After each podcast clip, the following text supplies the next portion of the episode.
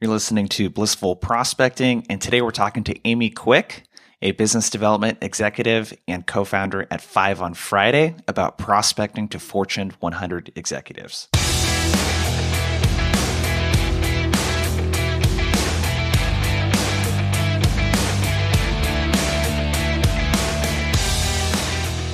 I don't know if you ever get intimidated, you know, talking to someone, especially when you're prospecting, but it usually happens to me every time I go to do it. And it doesn't matter who it is. It could be, you know, talking to a sales manager about his or her team and what they're experiencing and, and just kind of gathering, you know, some info on what's going on from a prospecting standpoint.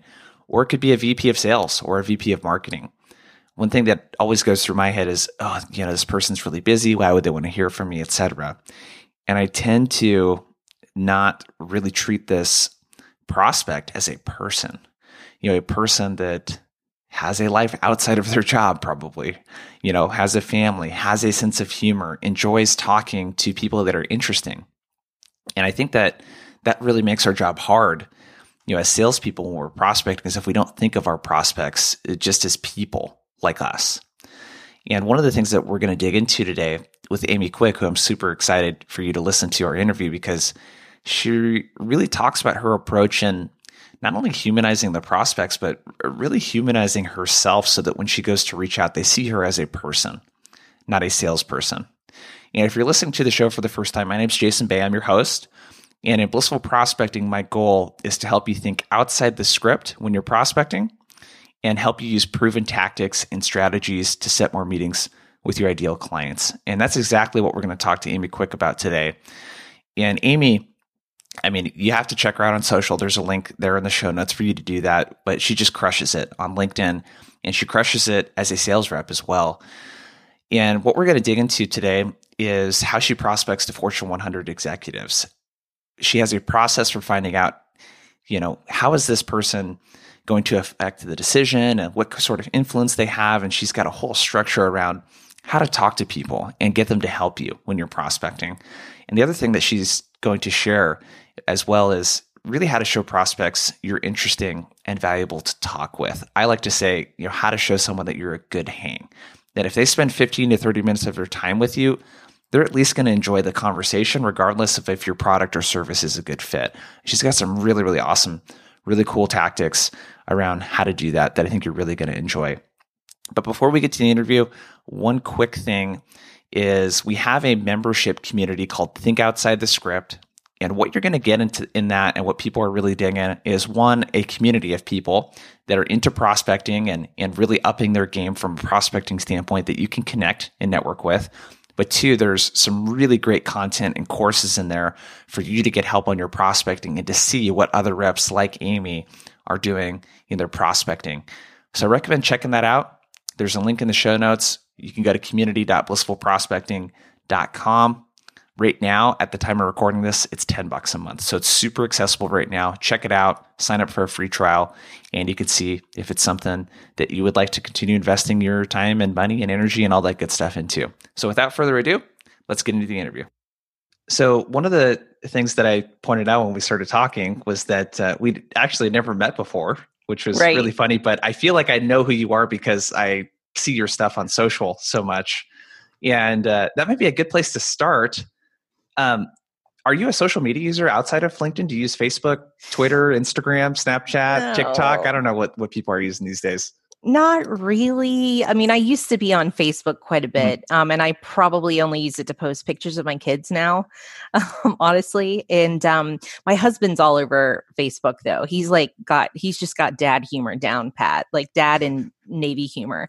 But um, honestly, I decided to invest a lot of my time on LinkedIn specifically and um, i just found that i was kind of more drawn to the content i was learning a lot and um, most of the things that were interesting to me I, I was i was finding that on linkedin so um, i was on twitter for a while and i got kind of political and i was like nah kind of so, yeah kind of. uh, so I, I pulled away from that a little bit but um actually a lot i've hardly been on there um, and then tiktok is like the new thing right so yep. my, my daughter's trying to drag me on tiktok and uh, and with five on friday we're going to be on everything. So soon enough, like we'll be kind of all the cogs in the wheel, so to speak, will be there and we'll be all over social media. So I'm kind of excited to learn about it through that process. No, cool. So if we take it back a little bit, like earlier in your career, were you always sort of like the way I would describe what I see you post on social is like it's a combination of things, but it looks like a part of it is kind of documenting your journey mm-hmm. in sales, your journey as a parent, like all that kind of stuff. Like if we take it back at the beginning of your career, were you doing it then? Yeah. yeah. Um I was I think it was like back then it was like MySpace. And Ooh, and MySpace. even in life. Okay. Yeah. What was the song on your profile? Oh my gosh. I think it was probably something it was either Braveheart, like the movie soundtrack, the score from it. I'm pretty sure that's what it was. Like totally nerdy. That's kind of nerdy, that, yeah. It was either that or like Pantera or something. Cause I was like really yeah. into like heavy metal back then. oh wow. Okay. Yeah. It was like a, I went to a heavy metal concert like every weekend for all through high school. It was one of those weird things. Um, so yeah, I think it was Braveheart though. I'm pretty sure. I'm pretty sure it was. So, so you cool. you were in the habit, it sounds like, of using social and kind of documenting your kind of stuff. So, how did you end up getting into sales then? Because I, if you if you look at your resume, it's like, oh wow, like and, and the, most of the people I talk to, by the way, I don't know about your experience, they get into sales on accident. But I'm curious, you started, it looks like at a credit union, mm-hmm. customer service. Like, how did you end up transitioning into sales and getting into sales? So when I was at the credit union, occasionally we would have to like upsell products and stuff on the teller line and, you know, member accounting. We were always trying to sell, you know, CDs and certificates and money marketing accounts. And I mean, it was part of your job was to provide the service, but also to try to get a little bit more money from, mm. you know, the members eventually, or uh, uh, that's really the premise behind it. Um, so I, I kind of dabbled with that a little bit. It was kind of a little personal challenge for me when I was at the credit union. Um, but when I moved on and, and, and I was I started at the credit union when I was in high school.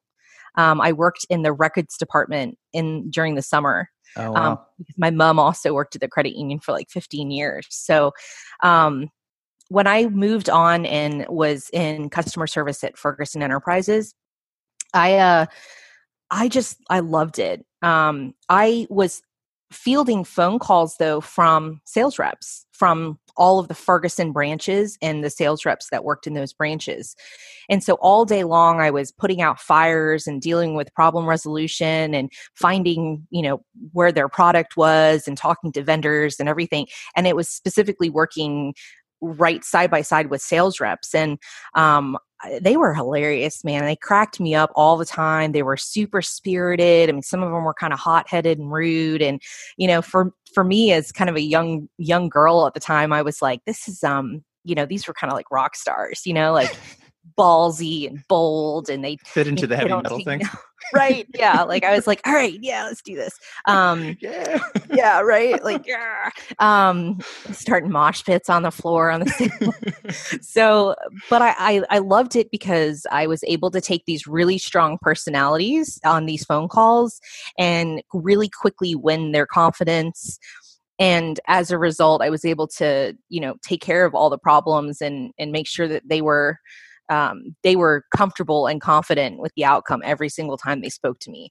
And uh, I did that with actually a local sales rep, and she actually her job was selling to the corporate employees at Ferguson. So all the the C levels and the directors that were remodeling their multi-million dollar homes like she was the one selling them products to do all of their home renovations and she actually went to my manager and said you know look i uh I really think Amy needs to be in sales. Like she's just she's got the personality for it. Like she would she would just be amazing at it. And if given the opportunity, you know, would you support that career move? And my manager called me in the office and said look i had this conversation um, they're they're going to post this job and i would really encourage you to apply for it and consider going into sales. And i was kind of i just kind of sat there in shock because i at that point i hadn't even like really considered it um, but the minute the minute the cat was out of the bag i was like okay, yeah, this sounds like something that would suit my personality really well. And I've been talking to sales reps for four years on the phone. and I've kind of learned a lot through that experience. And I was like, yeah, let's do this. So I just went, I mean, I would just went in blind. I didn't know what I was doing. I had to do a mix of like showroom sales. So people actually walking in from the public, like shopping and looking for faucets and lighting and all of this. And, um, and then I also worked directly with the directors and C levels on their building projects and it was kind of a trial by fire a lot of times, but I mean, I got bitten by the bug pretty bad and uh, I loved it. So, and from there, it was like, my the kind of the way my career progressed is I ended up going to CMA CGM and I I kind of I started out in customer service there as well and just kind of rose through the ranks to get back into the sales team because their sales team was I mean there was a minimum requirement for a bachelor's degree to get in to that department. They had to waive that requirement for me to get a job on the team. So wow, for a sales role? Mm-hmm. Dang. Yeah. Yeah. I don't even have a college degree. I am a college dropout. neither, neither do I. They they removed the. I was actually. I think I brought this up on. I can't remember. James, maybe James Bawden's lunch break podcast or yeah. something. But um, they actually uh, went to HR and said, "We need you to remove the requirement for a bachelor's degree." Um, and HR agreed, removed the requirement, posted the job. They told me we posted this job, apply for it. I applied for it. And then the next job that they posted and that came out, the bachelor's degree requirement was back on there. So they literally changed it so I could get on the team. And um, I don't know, maybe that was a little bit of ego driving it, but I was like, yeah, I'm going to crush it in sales. I don't know. It was kind of, it was, it was interesting. Did you the, have oh, go ahead. Sorry. Cut no, I was. You're fine. Cut me off. I'll just keep going. Did, did you have any?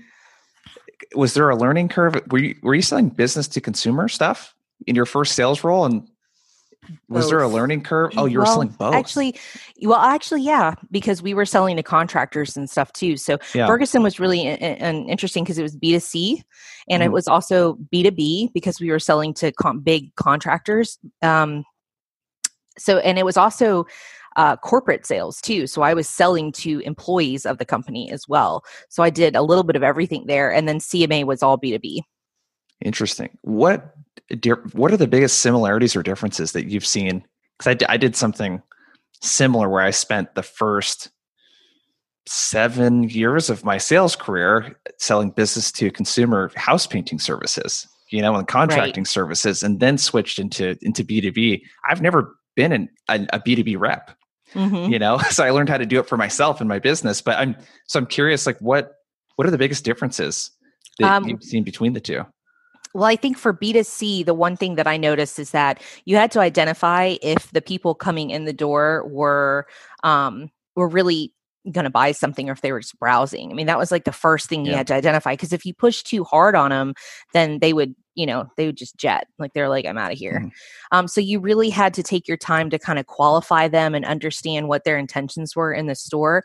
And if I knew that their intentions were they're just browsing and things like that, I might come back and ask them, like, you know, have you do, you, do you need any help looking for something? And I mean, I was just it was it was one of those situations where I would try to figure out like what what they wanted to look for and at least give them some value like point them to some products that they can consider or find out kind of what their budget was for the future project. And i would i would phrase things with b2c customers in a way that was uh, intentionally kind of giving them an out right and to keep them comfortable to let them know like hey it's okay i'm not trying to sell anything to you.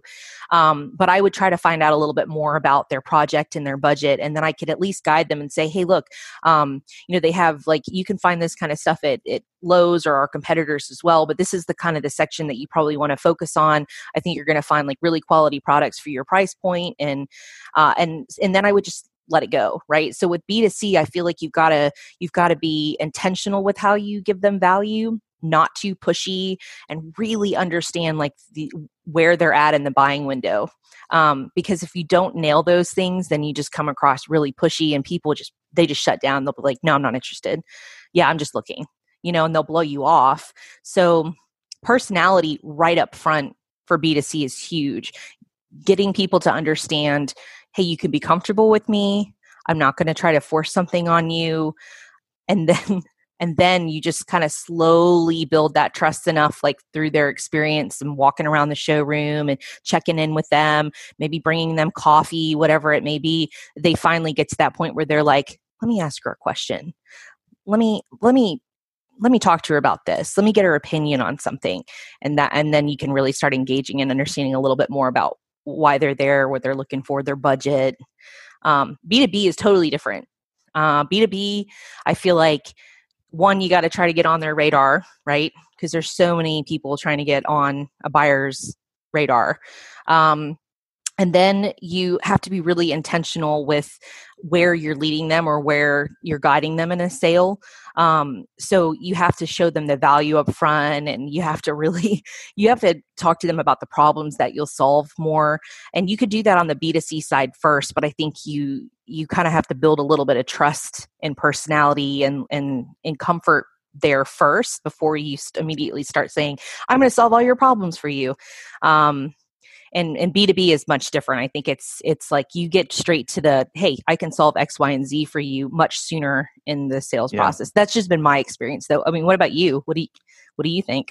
Well i very much agree with you in terms of uh, I, there seems to be more of a stigma with salespeople on the b2c side you know when i was selling you know residential you know house painting construction you know that that kind of stuff it was so so important to just be like you're saying very nice like very helpful like that sort of thing and just like not be a sleazy salesperson. I don't really right. think about that much in B2B. I'm like people already kind of understand like what a buyer's journey is for the most mm-hmm. part and there is an actual buyer's journey on the B2B side. And then the other thing that I love about B2B sales is data. I can build an account list, I can get people's contact information and a B2C you got to get really like much more creative with that if you want to prospect. So I, I prefer yeah. B2B uh, personally. It's easier. It is easier. I mean, I my hats off to people that are in B2C sales. Um, I think that if you can cut your teeth in B2 B2C sales, the sky is the limit in B2B. Yeah. The transition is so much easier. Um, and and that really comes down to selling style.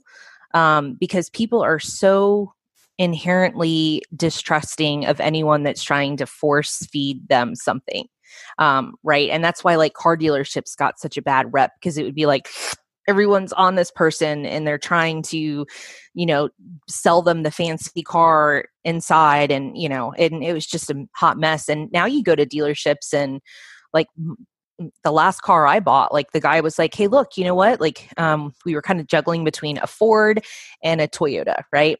And I was like, "I don't know, you know." And he finally said, "Look, go test drive the Ford. Like go to the Ford dealership, go do your due diligence there, go take the car for a test drive because you're going to regret it if you don't. And if if you don't like that ex- experience as much as the one that you had here, then give me a call, come back and and we'll we'll get a deal worked out. And I was like, I like that. I respect the hell out of that guy that he was able to yeah. say, look, hey, I'm confident enough in the value that I showed you to let you go and explore the world for yourself and then make your own decision. I wasn't forced into anything. And I think the way that we used to sell um a lo- like 10 years ago even was much more force feeding, you know, like assume the sale. Right? right. That's what people said all the time and and it's uh oh god. I could go on and people on. see right through it. You said something though that stuck out. To you said selling style. How would you describe your prospecting style? okay, so my prospecting style, I'm very intentional. Um, mm. So every tool that I have at my disposal, I'm using. So we have um, Pardot, which is looking at you know what how much website activity there is what links are they clicking on what white papers are they downloading what videos are they watching and how long are they watching them are they watching 6% of them are they watching you know almost all the way to the end um, it shows me every time they act, click on a form. I mean, it's really, really cool. And so, uh, and then of course their Pardot score is driven higher and higher the more activity there is. So once the score gets to a certain point, they go SQL, right? And then I'm like, all right, it's time to do business. Um, but what's really cool about that is you can start to map out and paint the picture of what that person is interested in and also what's motivating them. Like there are some people that will just go, they'll attend every single webinar we have. Okay. And I'm like, there's no way this person is in charge of all of these different areas of the infrastructure. Like Mhm. there's just there's there's no way. Usually they're they have like a, a one specific focus.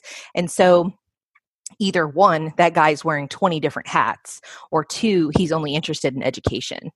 Um, or there's some personal motivated motivation for him to sign up for all these webinars. Either way, now I have a reason to call him and I call him and I I approach it from the standpoint of, hey, you know, you like you must be a big fan. Like, let's talk about it. Like, why do you, you know, why are you, why are you watching all the webinars? Like, what what's your motivation behind that? And um, would love your feedback. You know, anything we can do different. I, I really kind of drive those conversations with people like that from a standpoint of, hey, I'm just trying to learn more about about you and if there's maybe some additional resources i can pull out of my hat that you would appreciate um What so- are you uh, real quick? uh, Uh-huh. What are you what are you trying to figure out when you call that person? Because this is I I don't know if you do you call these inbound leads? Mhm. Okay, uh, well mm, no I it's more don't. outbound. I mean, there's It's like some really good intent data, and I think there's this misconception that those are inbound leads because No, they signed up for a webinar. Like they never asked for you guys to call them. no So, like, what are you thinking? Like, what's your mindset? You said like I'm trying to learn about them, but what are you trying to accomplish when you when you call someone like that? What are you trying to figure out? my first my first call is intel right Mhm. i want to find out are they des- the decision maker what pains are they having what's motivating them to look at all of our content because a lot of times it could just be education um, it could be this guy or it could be that they're trying to find a new job and they're they're trying to you know get themselves ramped up so that they can nail the next interview. I mean who knows? My job is to find out why they are looking at our stuff. And I I do that in a way that I just I don't beat around the bush. Like, hey, you know, we can see that people are attending webinars. There's nothing creepy about that. It's kind of a common understanding that you go to a webinar and we're going to see that you went to the webinar. Yeah. Um, and I approach it from a standpoint of, hey, can you give us feedback? You know, I, I see you show up to a lot of stuff. Like, you know, is there something that you're is there a project that you guys are Yeah. working on in in ter- and sometimes depending on the person, I just come right out and ask them like hey look are you guys exploring options for z/OS you know performance analytics like are you currently looking to modernize your current process or is this more you know and i'll i'll guide them in the direction of giving me the answer i need to know is there a deal potential here? Um and if they can give me that on on like the first or second call i have with them then i'm i'm to dig a little bit further until i get to the point where i'm like okay it's it's time to actually book this meeting. This is a qualified um, lead and, and these guys are in a in a buying pos- in a prime buying position um, so for prospecting i look at all of those things and i also look at so that's all marketing right so if you have Yeah. a really cool little tool like pardot that's phenomenal for a sales rep because i'm looking at all of that stuff and qualifying them before they're even sales qualified. I'll look down our Pardot, you know, reports and see who's doing what, and I'll see these names popping up over and over again. And I can dismiss people and be like, no, that dude's just I've spoken with him before. He's just interested in education. But these guys are really interesting. Um, then there's my outbound prospecting that I do. Can we Where- pause there real quick? And sorry, Yeah, I'm going to yeah. cut you off a bunch of times. So Hope that's okay with You're, you. you're cool. Because uh, I'm uh, I'm very curious. So, um, you, you brought up this word intentional. So I can already tell you're very intentional because you're thinking about what do I want to accomplish in this call? Like, what do I want from this person? And you already know what the benefits and stuff are for the prospect. But I think that's, I just want to point that. I think it's really important for anyone listening, like to really think about like, what do I want and how does it intersect with what a prospect wants? And it's like connecting those two things, right? yes. um, yeah. How do you figure out if someone's a decision maker? What does that sound like? Okay, well, first thing you're looking at is title. If Yeah. they've got senior in a role, they're pr- probably at least if you're selling like a technical solution or software. If they are in, a, if they are a senior analyst or senior someone in a role, it is likely that they are a technical uh, decision maker. Or if they're like you know a senior HR person or something like that, Mhm. it's likely that they are going to inform the the buying process. Right? They'll be able to tell their boss, "Hey, we should look at this." Yeah. Okay. And these are uh, we talked about this prior to hitting record, but these are primarily these are pretty big companies yeah. that you guys are working with, right? Right. And usually, I mean, depending on the company, with the with the decision maker, what I like to find out up front, because this takes the the pressure off of their shoulders, is one, are they some sort of decision maker that can eh, keep the chain moving right? Um, and if so are they motivated to help be sell internally? Um, so like kind of like the challenger sale mentality like where are they? Are a blocker? Are they are just a talker? Are they a champion that's going to go in and get their boss on a call with me? Um, how do you um, how do you like how do you pick this up during the conversation? I am sure maybe it's a lot of it's instinctive for yeah, instinctual for I, you, but how, yeah, how do you figure this out in the conversation? So, what are you listening for? Emotional intelligence is huge in sales, right? The mm-hmm. psychology behind why we do the things that we do and our intrinsic motivations.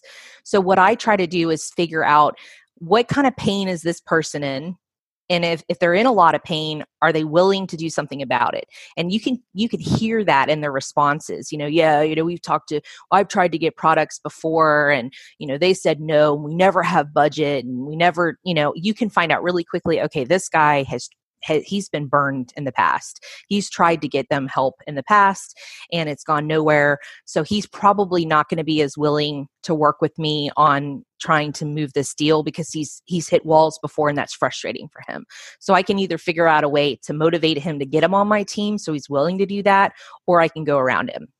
And I can go to his boss and say, look your people you're in pain your people are in pain here's how we can solve that pain and that works really effectively at the enterprise level in some of these bigger companies because these guys are, you know, they have to get time on their managers' windows or calendars, right? Mm-hmm. They have to get their attention a lot of times. They have to find five or 10 minutes to actually get to sit down with their manager and say, hey, uh, there's this vendor I've been talking to, and I want you to buy their product. It will help me with my job. I mean, can you imagine like walking in your boss's office and throwing down I need you to spend $500,000 to buy the solution, sir.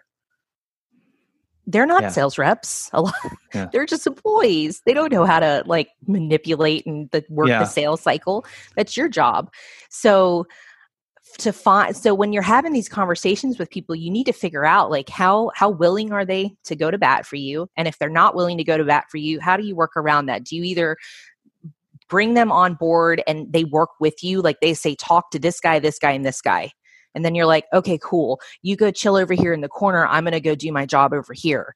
And then you get them to feed you more intel. Like are they looking at other vendors? Who you know who am i working against? What am i working against? Like what's the internal dynamics of the organization? Like does this guy like this guy? Yeah. You know i mean how do you so uh, many. um let's if you if you're willing to share just a couple of examples of like you said if i have to go over this person's head what might that sound like like if you were talking to me and you figured out that I I'm not the person to talk to because I'm not willing to help. Right. Like what kind of would you tell me that you were going to go above my head? So you yes. would just say that and then you yeah. wouldn't ask for permission. Like, yeah, what does that sound like? Because this is something that a lot of people deal with. Yeah. So there's two ways to look at it. Um, one, uh, if I feel like they're exhausted by the sales process or have been in the past, like they've gone to bat before and they've swung and they've missed, or they've gotten burned or they've hit walls and that's frustrating for them. So they've tried to fix the problem, they've gotten shot down and they take it personal, right? It's a personal thing. And so it doesn't matter if you're a new sales rep with a better product, they don't care because they're frustrated and they're kind of just complacent. So when you have people like that, a lot of times they are very willing to shift responsibility and to give you and I use terms like, "Hey, look, I don't expect you to do all the legwork. I'm the sales rep. My job is to sell. My job is to get your managers on board and get their buy-in so that we can move this deal and get ultimately, you know, partner together." I was like, "That's that's why I'm here, right?" And the minute you relieve them of the burden of feeling like they have to do all of the selling internally, they're like, okay, let's do this. This is who we need to talk to. These are the issues. Um, these are these are the the speed bumps we're going to have. Um, is there anything that would you know would would slow this deal down or stop this deal dead in its tracks?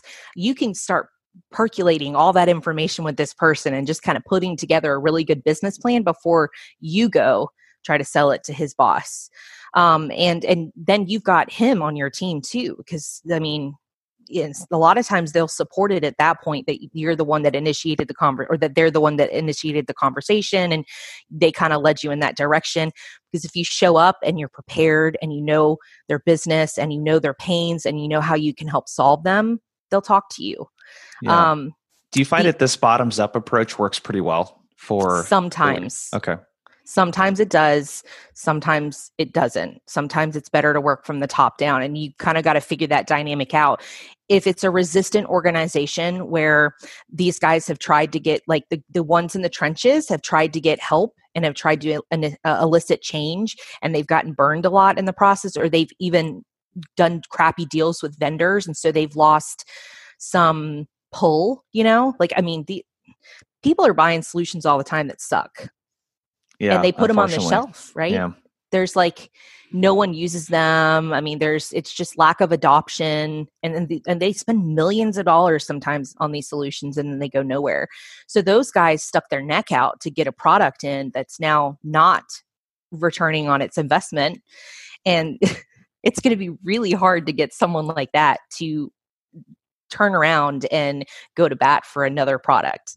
Um, so in situations like that, going from a top down approach is going to work really really well because you know these people are, are have been burned so bad they're not even going to respond to your email or your phone call or anything like that because they're pissed off they've gotten screwed over before and that made them look bad so if you go to their boss's boss's boss and initiate there it'll it'll the deal will be much smoother um, because you're talking to a totally different set of people at that point yeah. with different motivations um, so going over someone's head, so to speak, either works when they support it and they're willing to give you intel to guide that process or you you don't tell them right? Like if they've gone dark on you or, or or silent on you and you know okay at that point like they're not if they're not even responding to my emails or taking my calls they're not going to drive this deal. That's on me. Um, and so at that point i'm like you've given me permission to go over your head and to start prospecting your boss and to prospect your boss's boss. And while I'm at it, I'm just going to go ahead and prospect the VP of, you know, IT infrastructure for the entire organization. Why yeah. not? What what yeah. can you lose at that point, you know? Yeah. So that's the Let's, kind of way I look at yeah, it. Yeah, I I freaking love this. Uh, one thing that sticks out to me a lot is there's so much empathy in your approach. Like you're talking constantly about they feel this way because they've been burned, and like you're really understanding of like why things are happening, what people are feeling. But let's step back. We got like super in the in the weeds there, which is great. And you mentioned these are kind of the inbound-ish, you know, kind of yeah. leads. They're showing a little bit of intent. Like, what is how do you approach people that either in that situation where you have to go to that VP where this VP has no clue who you are or that their people are even looking at your stuff, or someone that you go after completely cold. What's the uh, what's the approach um, typically for doing something like that for you? Where do you where do you get started? What are you thinking? Yeah, so I've actually really really developed a strong approach on this in the last year because I was kind of given the job of reuniting a lot of stalled deals um, that we had in our oh, pipeline. That's, that's fun. yeah. And, but the problem was, again, it was one of those situations where um, the guys that we were initially talking to were too low they were they weren't decision makers. They loved the concept and the product but they weren't willing to drive it and you know so the people that i was actually uh, prospecting were their boss's boss's boss and they had no clue who in the world we were what we did. They don't know the past history. And so in those situations i find that you know definitely doing a combo prospecting approach is really really strong. So you've got to do a mixture of your emails. Some of them are slightly humorous. I mean, I'll send like comic strips and just keep it really kind of light and loose and fun. Um, and then I do a mixture of value, like, hey, we've got these upcoming webinars. You know, I figured you might want to forward this onto your team. Uh, done. I mean, in every one, there's a little ask, right? There's a there's that ask there. Um, Where do you find just, the balance with humor? And like, what can you give us an example of what that might sound like? Because I'm I'm thinking okay, these are Fortune 100, Fortune 500 VPs. These are extremely yeah. busy, probably very short, very serious people, but they're human beings, right? Yeah. They have a sense of humor, yeah. I would assume. Um, but that seems very counterintuitive. What what's the thinking behind the humor and like what is what is an example of something like that what does it sound like look like yeah so this is this is a fun one for me. Um, i recently watched lisa palmer okay? And if you guys aren't connected with her you should be. Lisa palmer. Um, she's a former cio and cmo that is now basically a go-to-market sales expert. She left that world the, the c-level world to be a sales rep. And i was listening to her on a podcast the brutal truth Pro- podcast recently and i was like oh my gosh that's me. Like that's what i like she was describing how you sell to leadership and executives and c levels specifically what their motivations are the like what they're encountering on a day-to-day basis and she really gets like um deep with it. And so, one of the things that I think is really interesting in when I'm trying to prospect these higher ups, right? And I I'm sending I'm doing all the right things, right? I'm sending them value. I'm telling them what how we can help solve their problems. I'm telling them about conversations we've had with their team in the past and, you know, we know that we can help them with X, Y, and Z. I'm doing all the right things and I see they're clicking on my emails, they're opening them, maybe viewing a link occasionally and then nothing. And for me, that's like, that's like, oh man, you just did it. Like, you shouldn't have opened my email. You shouldn't have clicked on that link because I know you got my email and you're not responding to me.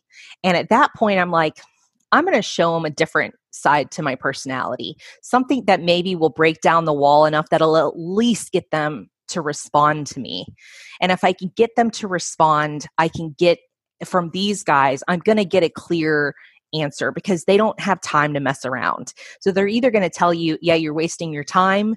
Um, you don't need to blow smoke up my ass or they're going to be like okay let's have a you know let's let's meet let's talk um, and so i find that once you've kind of gone you've played the safe route and you've done your due diligence, you know you're communicating everything that you should be communicating to them for whatever reason they're not biting, um, I start to look at what are the underlying motivations, right? Why aren't they meeting with me? Is it because they're just too busy?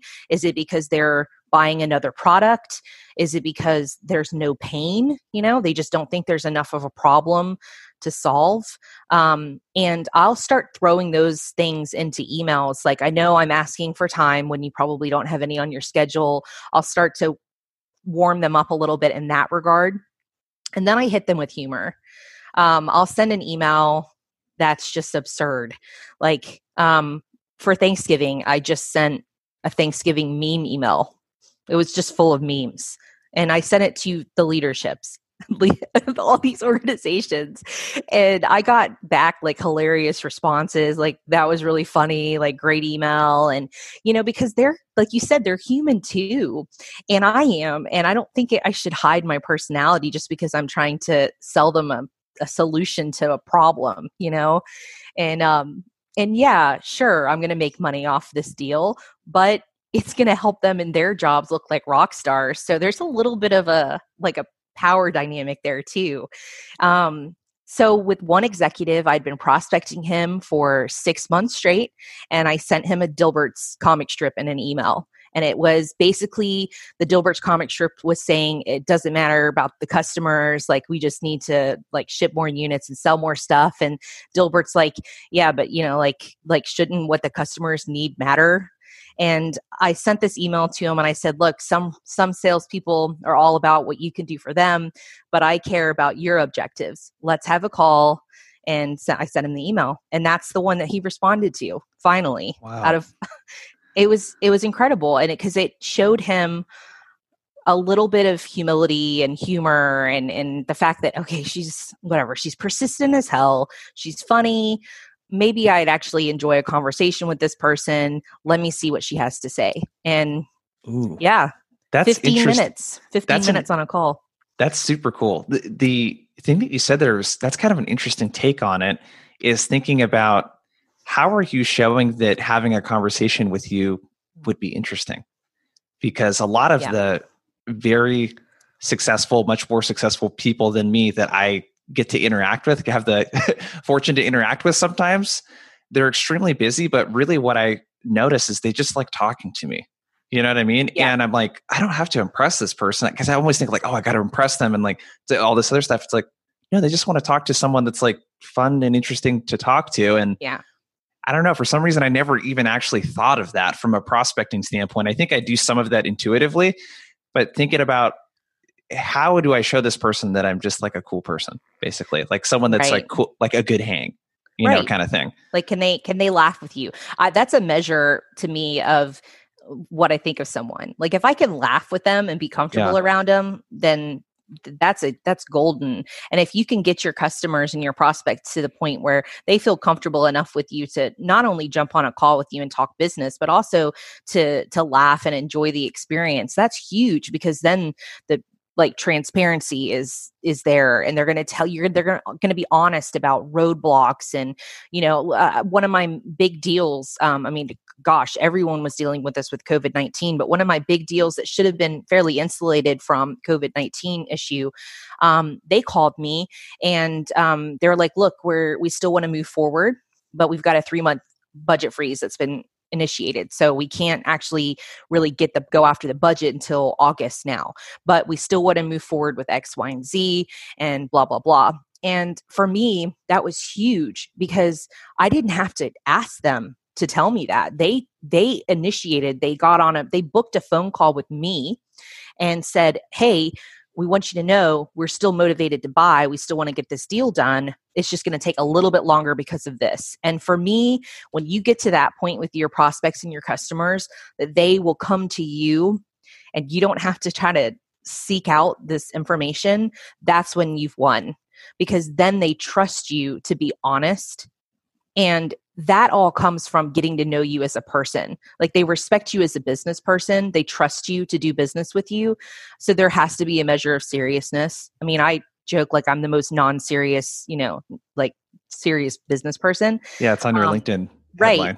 Yeah, but that's true because I know Yeah. how to I know how to be funny me and funny and be myself and show my personality and then I know when to pull that back and to talk business. And then when I do that they're like damn, you know. and I'm guessing okay. this doesn't relate with every prospect, which is okay.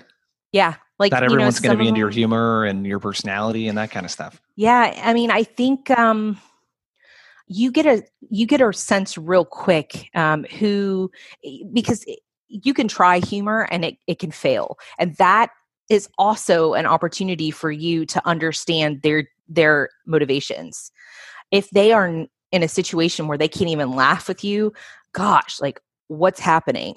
Why are they in a situation where they're spun so t- they're they're just wound so tight that they can't even laugh at a funny email? You know, either Mhm. they're just brutally busy they're just buried with work you're you're interrupting them like they're super or they're hyper focused or they're just kind of an introvert and maybe you need to take a softer approach but even failure should inform your decision on how to move forward i mean as long as they're not just telling you screw off um, then you can continue working that prospect until you figure out what's the right mix of ingredients that's going to connect with that person so you kind of have to be like a sales chameleon in a way like Yeah. mm, okay, maybe I won't.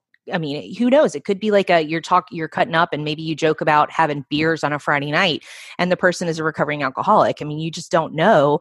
And when you so when you figure these things out, you have to adapt, and you have to you have to overcome that and kind of modify how you are as a person in your approach. And I think that's why social like selling is or social engagement or what what you want whatever you want to call it is such a big deal because it does give them a window into you as a person and yeah that might put some people off you're right but the for the vast majority it's gonna they're gonna get to see who you are um, in a serious way and a non-serious way and that's so important for building trust and uh, from a relational standpoint for, for me it is Yeah. How do you think about what you post on LinkedIn?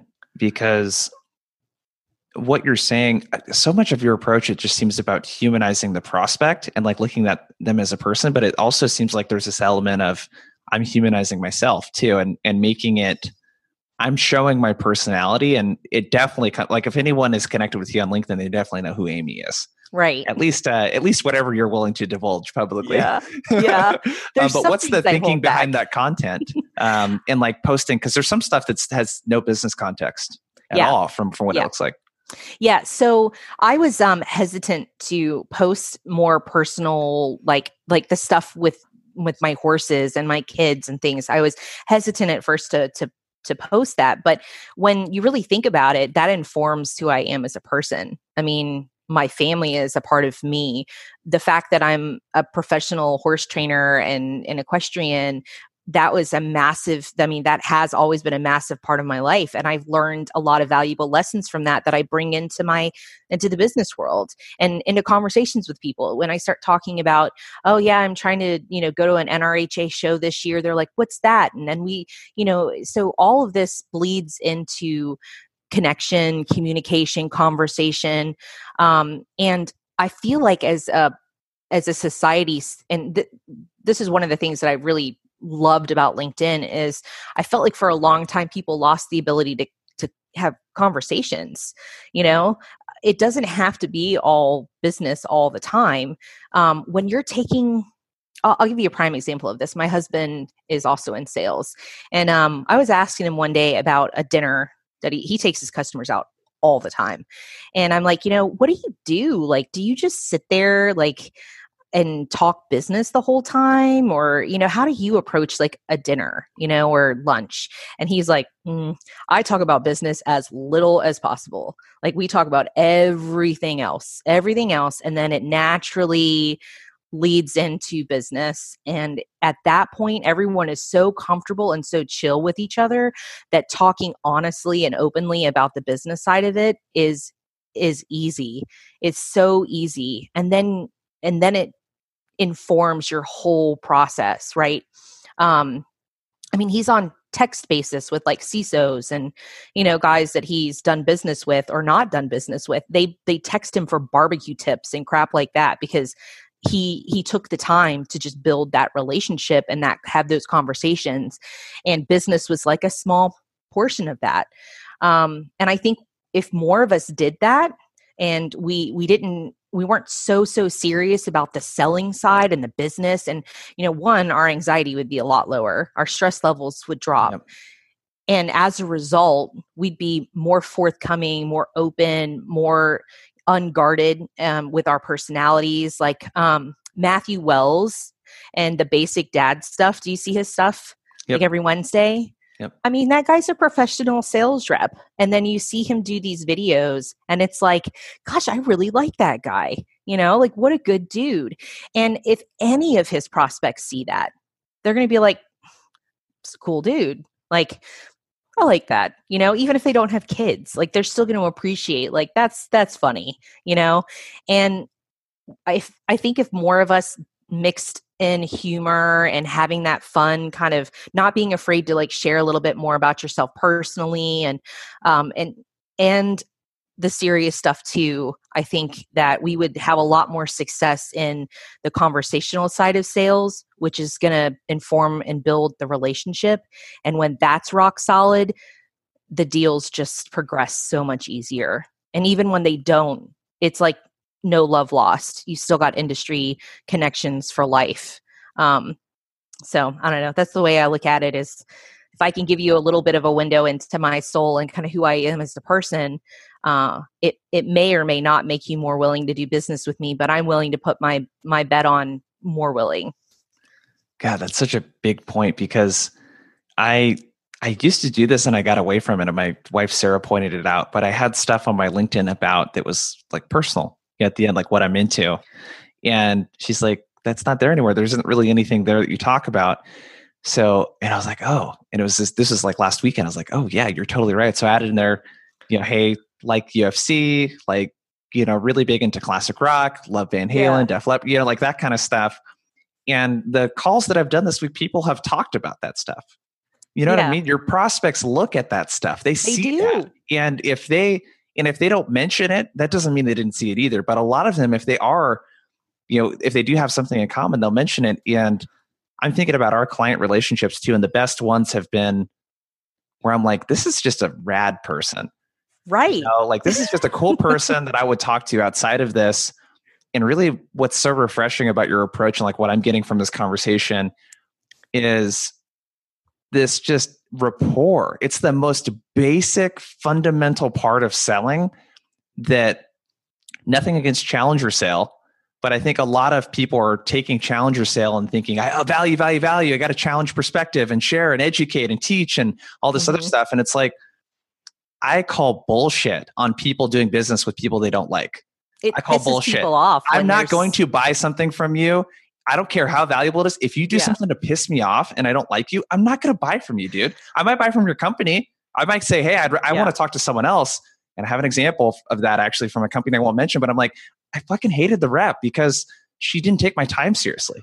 Like rescheduled yeah. a bunch of like, like, oh God, I just, I'll work with someone else at your company, you know? So the same uh, thing happened to me uh, with, I won't name the company either. And they, they'll know who they are too because yeah. they actually it wasn't me like the rep pissed my vp off like he was a total oh, douchebag to my vp like bad like laughing emojis and like oh it was bad it was really bad and um I just happened to be talking to another rep and we didn't realize that like there was another like sales rep already prospecting into our account and i was like all on board and i was like yeah you know i'm going to talk to my vp we're going to get this done and then i went to my vp and he's like no we're not buying from them like read this email and i was like and so i called the sales rep and i was like listen man um here's the story this dude was a total douchebag. Like I saw the emails. Like I cannot believe a sales rep was talking to a prospect that way.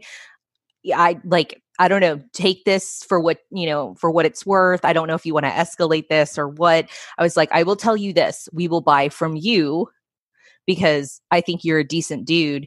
And he was so torn because they wouldn't give him the account. and I was like, mm, I don't think it, I don't think a deal's going to get done, man. Something yeah. tells me a deal's not getting done if that guy's still in the picture. But that's that's it right there in a nutshell. You get these cocky people that feel like, yeah, I'm going to go crush it and I'm just going to like, I'm going to force feed this until they just give in and buy. Mm-hmm. And that is the worst thing you can do as a sales rep. The best thing you can do is to say, you know what? I don't think we're a good fit. Like, I mean, I don't know that I can help you like so let's just part friends and be industry connections and maybe we network and you know if something changes like you you i'll be the first one you call. Um, there's that component of it. There's also the component of you know just giving them the opportunity to tell you no and and they know that that's all right. You know at the end of the day you're not going to begrudge them. You're not going to turn into this just crazy idiot and because people find it really hard to say no um especially like anyone that suffers with codependency um yeah.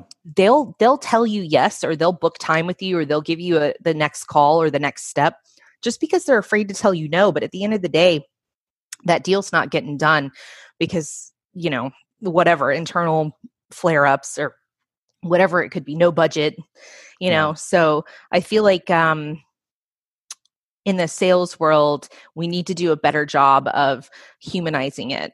And it doesn't mean it has to be all like therapy session right? There it's okay to talk business and to ask real questions like do you guys have the budget for this this year or do we need to go find budget? Or do i need to build a business case for you to go find budget?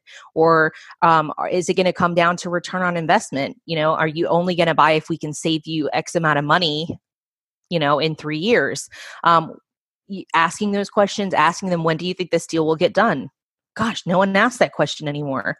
What yeah. what is the timeline that that you want to complete this project within if you've got if you've taken the time to do the groundwork to to let people in and to establish that relationship and that trust in you as a sales rep that you you know what you're representing then you they'll give you those answers and you can go to your boss and say the deal is probably slated to close in q3 it's a 100k opportunity.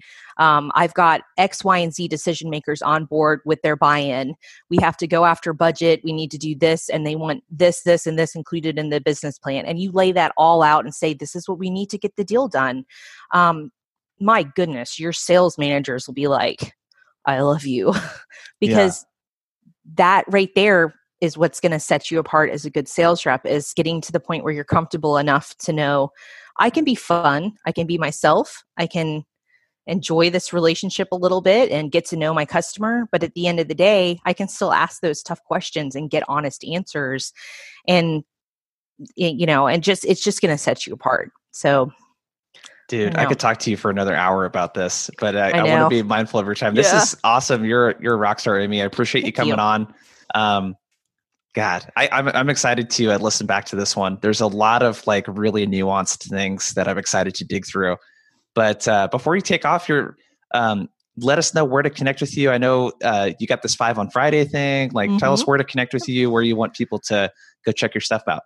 Yeah, so you can go to Five on Friday and register to be a, a part of that. Um, that's a peer to peer sales and marketing mentor group, and we meet every Friday. We have a presenter come on and do like a demo or cold call pitch, or even to to kind of talk about like how they they restructure their startup and their sales process, right?